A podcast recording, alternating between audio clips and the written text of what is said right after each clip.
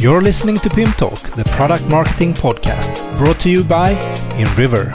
Oh, yeah, yeah, yeah. What you wanna talk about? Give it to me, give it to me, give it to me. What you wanna talk about? Give it to me, give it to me. I said, what you wanna talk about?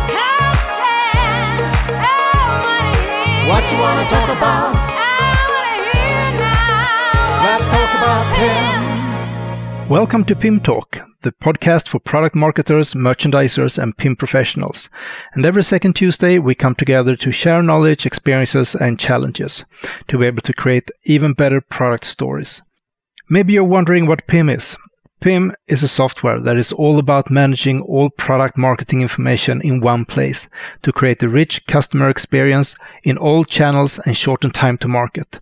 And if you're new to PIM, check out our first episode, What is PIM? I'm your host, Thomas Sjöberg. I'm the creative director at InRiver, and we want to do this podcast for you and with you. So please contact us and tell us what topics you would like us to cover, what guests you would like to have on the show, or maybe you want to contribute in any way. So you can email us at pimtalk at inriver.com or send a message on Twitter at pimtalkpodcast. Hi there, and welcome to another episode of PIM Talk. I hope you are feeling well. And in today's episode, we're going to talk with a PIM professional, uh, Louise Mattsson, that has been working for two different companies as a PIM specialist. And I always love talking to customers and hearing about how they work in their everyday life and what kind of projects they have been doing for the companies that they work with. And also, as you will hear, Louise got thrown into the PIM world at uh, one of her employers and has been working with PIM since. So, without further ado, let's have a talk with Louise.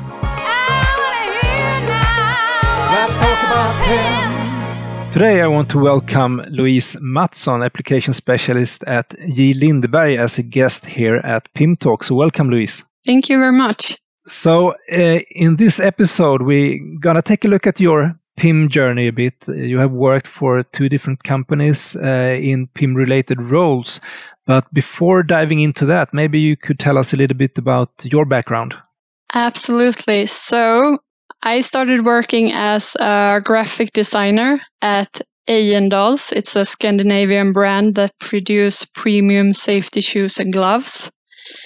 Our PIM specialist were going to change her workplace, and uh, we had a great partner that stepped in and helped us during the time the company were searching for a new PIM specialist. And at that time, our PIM specialist felt that I was well fitted to step in and help with the PIM project that were related to print. Okay. Because you have a graphic background, right? Exactly. So I have studied both graphic design and also some code. So it was easier for me to explain uh, few things for the technicians. Okay, I see.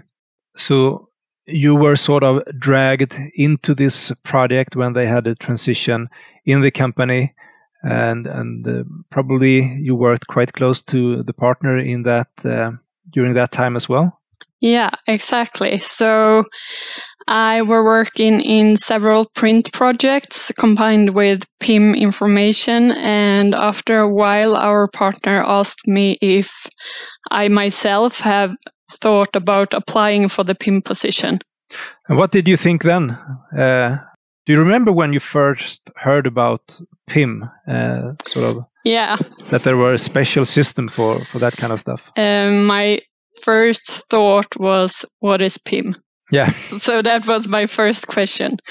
But I, I looked into the system and I also sat down with the PIM specialist and I thought it was a really cool way of sorting through big amounts of data and images uh, and also streamline it out to different channels. Exactly, because I guess also been working with graphical design, uh, you have seen a little bit about the challenges of when you want to use your your uh, your content for different purposes uh, if you don't sort of have a central repository and also have that related to the actual products that you sell Exactly. So I got to know both the company and also the products before even even stepping into the role as a PIM specialist. So I had quite a good background to step into the position, I would say. Okay. And what was the different, you know, things that was a part of your work when you sort of stepped into this PIM role? What was typical tasks that you did? Uh, typical tasks, mostly taking care of uh, different development uh, regarding tough situation where you're handling uh, a lot of process manually through Excel sheets. Uh, so what I did was that I, with my knowledge, combined that with the different kind of systems or add-ons that you can have in the PIM system, uh, and also with the PIM partner, come came up with a different solution that worked out really good for us. Okay, but what, what did the proce- process look like? The, the product was they born in the PIM, or did you get sort of new products from an ERP integration?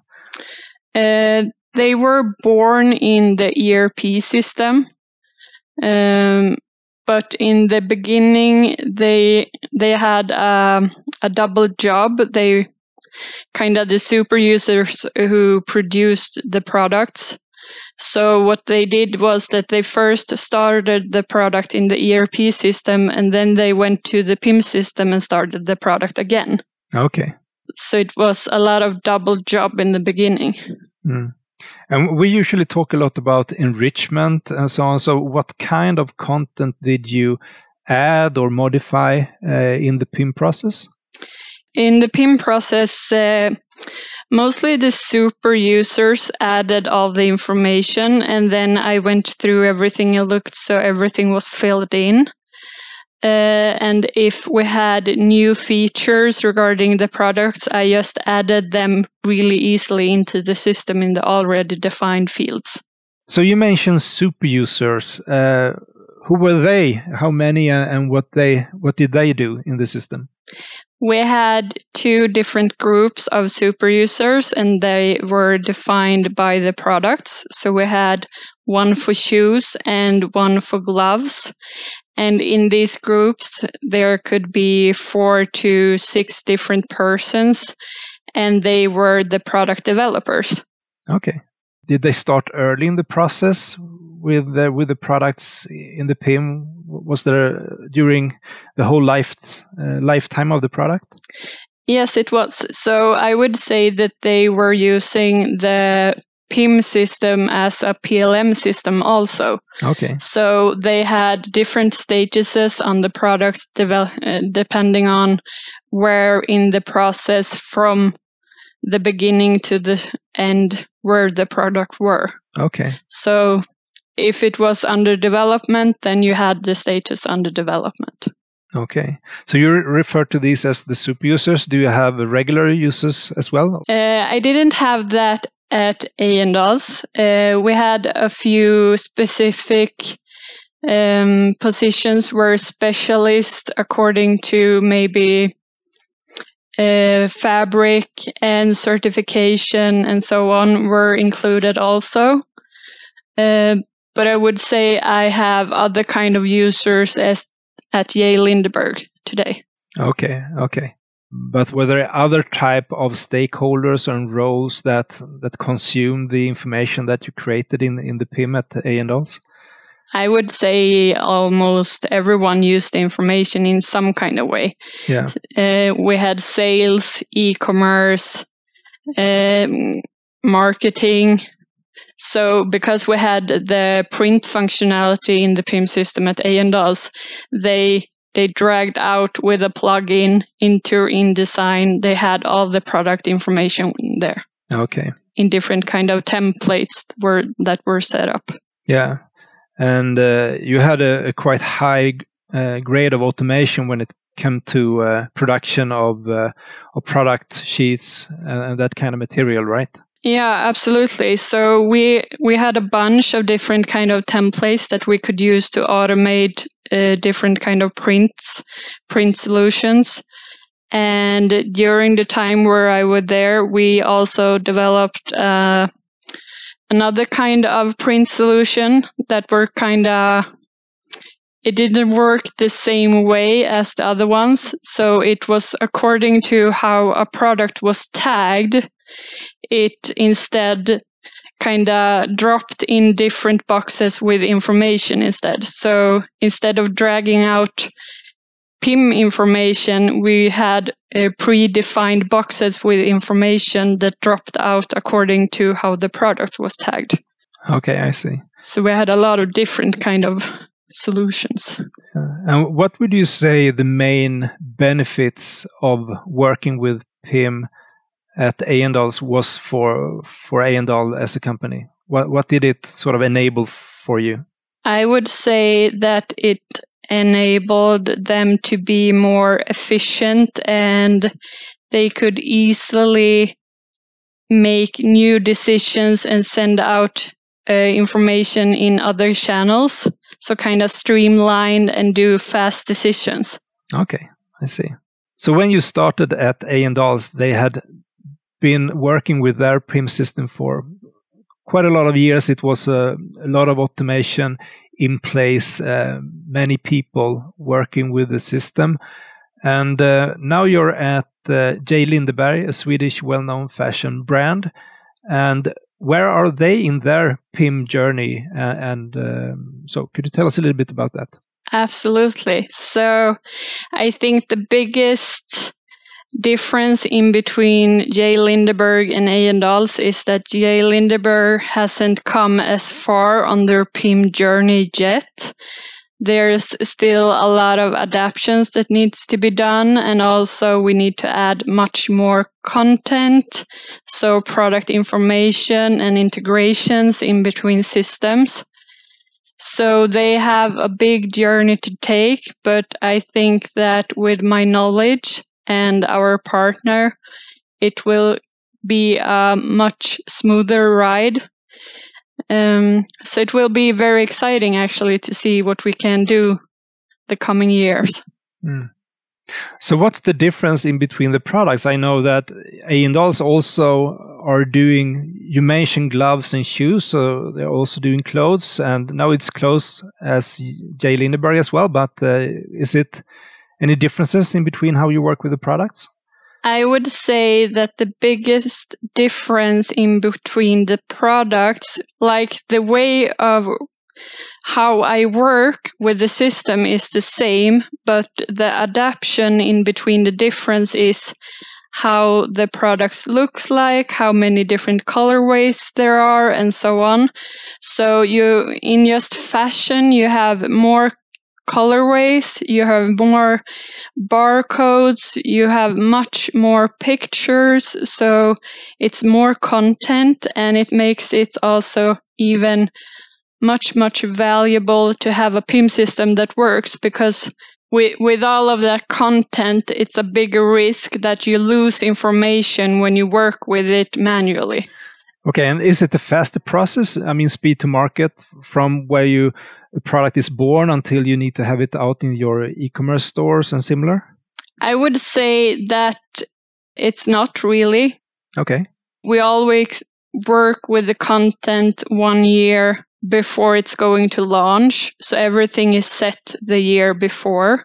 Okay. Uh, but it's the biggest difference, I would say, that uh, when you're selling, so when you are in the selling season, it's it's really really important that all of the content is there. Okay. So if any process is lacking, then we won't have all the content in time of the launch. So we need to have a really easy and good flow with the product images. We need to know where they are and we need to know that they are also exported into the correct system in time and that everything is working. So, kind of the streamlined of all the information when it's time to sell. Uh, that's where the really important process in the PIM system are needed. You're listening to PIM Talk, the product marketing podcast. And after this short break, we're going to continue talk to Louise about what it's like working with PIM.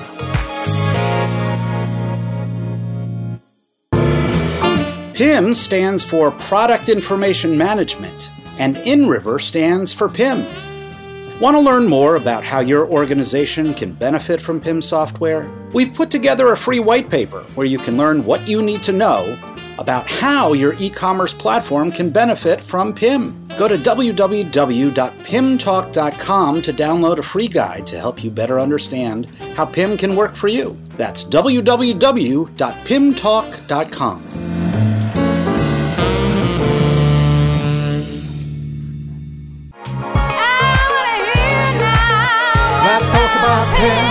Okay, but but it's interesting to to hear a little bit about the difference here. As you mentioned, there is a, a lot more media resources attached to the products. There is more color variants and uh, all of that. But when, when you look a bit forward, what uh, what lies ahead for you at J. Lindeberg? What what kind of products do you see that you will do moving forward? Moving forward, uh, I would see us upgrade to IPMC. Yeah, you're on the on-prem version uh, Exactly. at the moment. Exactly. Okay. Uh, and also with that, IPMC use the add-on Syndicate uh, because as of today, we send a lot of data through the ERP system, and Syndicate would ease that product information flow in a whole other way. Do you also send information today to to different retailers and marketplaces and so on? Is that a thing that you're doing? Yeah, we we have sales app and we have uh, different screen systems in our stores. Um, so also retail, ecom, we have information that's going all over the place. So we need a really good place to streamline that information and also be sure of having the correct format and always knowing what kind of content that is needed because not every channel needs the same information regarding the products. Yeah. So I mean, continuing developing uh, InRiver in this case as a, a, content hub that can feed the different channels would be beneficial for you uh, moving forward. Exactly. So also with that, instead of using the ERP, so integrate the, our PLM system. So that's a product lifecycle management system where our products are born at J. Lindeberg. Okay, yeah. So use that integration to get the correct data into our IPMC and then also combine that with a DAM system, a data asset management system. So we we would take marketing's pictures and e-com's product images and combined everything with product information from our IPMC. Yeah. So now you have been working with PIM a few years at two different companies, and uh, since you are still doing it, I guess you like it. So, uh, what do you find is interesting and rewarding working with PIM? The most rewarding thing uh, when working with a PIM uh, or in the PIM process is to translate um, different projects and also workflows that doesn't work really well so adjust them and take off the non-efficient time consuming work and instead have automated processes or easy access information in just one click. So I think the most rewarding thing for me is excluding all of these time consuming processes. Yeah, because you can get uh, good feedback. You can see that you save time. You can see that you make your product information more findable, that you can get that out in new channels and so on. So it's, um, yeah, I agree. It's, uh, you, you feel like you're doing something that, that improves the way you work. Exactly. And another thing that I thought about, I mean, people that find themselves in a similar situation you were in a couple of years before uh, getting dragged into these PIM projects and getting a new position uh, within PIM. Do, do you have any advice for people that goes through that? Absolutely. So I think that first of all, you should never doubt yourself. Uh, you will grow in terms of knowledge. Uh, what you need to kind of do is that you need to search for the knowledge. Uh, learn about your business, learn about your partners, um, your colleagues. What are they doing? How do they work? Are their processes working? And use the internet, contact other PIM specialists, uh, search for knowledge in similar businesses, take InRiver classes if you could, uh, listen at PIM Talk as now. Of course. and that's really good because I listen at PIM Talk a lot when I was working.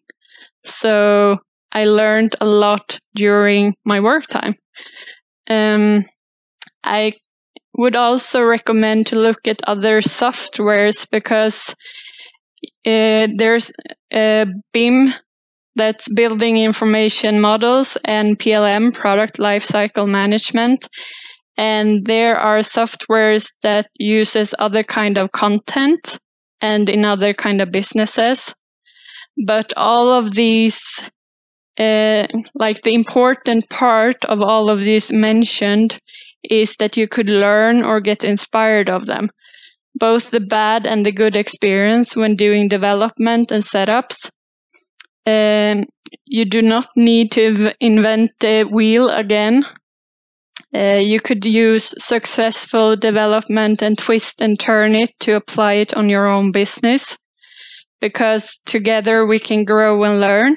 So I would say that the faster you learn and get into your role, the easier and the more fun you will have at work. Um, in my way of looking at it, I would say that a PIM specialist or application specialist should be interested in the business and always think of the next step to make time consuming and difficult work process easier. So be curious, be proactive with your own knowledge, always aim, aim for personal growth, and always ask. Do not be afraid of asking. Yeah, that is really super good advice. So thank you, Louise, for sharing. And I think also one thing you mentioned, uh, getting in contact with other PIM professionals. I know that we have met on some of the customer workshops that your partner arranged, and I think that's a great way of of sort of get good tips and uh, and it's important to uh, to have a network of people where you can discuss these kind of things and so do that. Um, attend events both that we arrange from Riverside, but also that is arranged by by your partner. I can really recommend that. Me too. So uh, I I would say that uh, PIMpoint is the biggest event of the year, and it's really good for a user that is new. You get in contact with many many kind of application specialists or PIM specialists or IT departments that have the same problems as yourself. Absolutely. Good advice. And I hope we will be able to meet in person soon again as well, uh, not just in the di- digital forums. Yes, me too. But Louise, uh, thank you so much for being on the show today. Uh, great to hear about your experiences and best of luck uh, going forward at uh, J. Lindeberg and all your upcoming projects. Thank you very much, Thomas. Yeah, you're welcome. Bye. Bye bye. I hope that you took the opportunity to participate in PIMpoint Digital 2020 this year. Uh, we have got some new interesting statistics. Uh, we're more than 4,000 session signups from more than 400 companies. So it's uh, great that so many were interested. And we had 28 speakers, and it was a lot of activity in, in social media as well. And then we ended up with a party in virtual reality that was also a great experience uh, looking forward, if you want even more webinars, we have a webinar on November 18th. So the topic is how to drive next level digital commerce. And we have Jim Clark, Commercial Research Director at eConsultancy, that will take us through that journey. So uh, head over to inriver.com and sign up for that webinar. So I've been doing PIM Talk now for more than two years. It ended up being 59 episodes, but this will actually be my last. And uh, it has been a fantastic experience uh, getting to know customers and partners and industry experts by meeting them in this forum and also engaging with you, uh, the listeners. And I am very thankful for everyone that have reached out to me. Uh, and you can still do that, not from the email address that um, that you can use for PIM Talk, but you can always connect on LinkedIn if you would like to. And maybe you're wondering about what will happen with PIM Talk going forward. I can just say it's going to be a new chapter and stay tuned. So next week I will start as Director of Strategic Alliances at Apptus Technology, a company working with automatic merchandising and actually a partner of InRiver as well. So I will stay in the InRiver community, which I'm very happy about. So I will be quite close to you also going forward. So a big thank you from me and uh, see you around. Thank you for listening. For feedback, tips, and questions, you can email us at pimtalk at inriver.com or message us at pimtalkpodcast at Twitter. Please, if you like the show, go into iTunes and give us a good review. And if you would like to see some behind the scenes material, bloopers, and live streams, you can follow Pim Talk on Instagram. See you again in two weeks. Bye.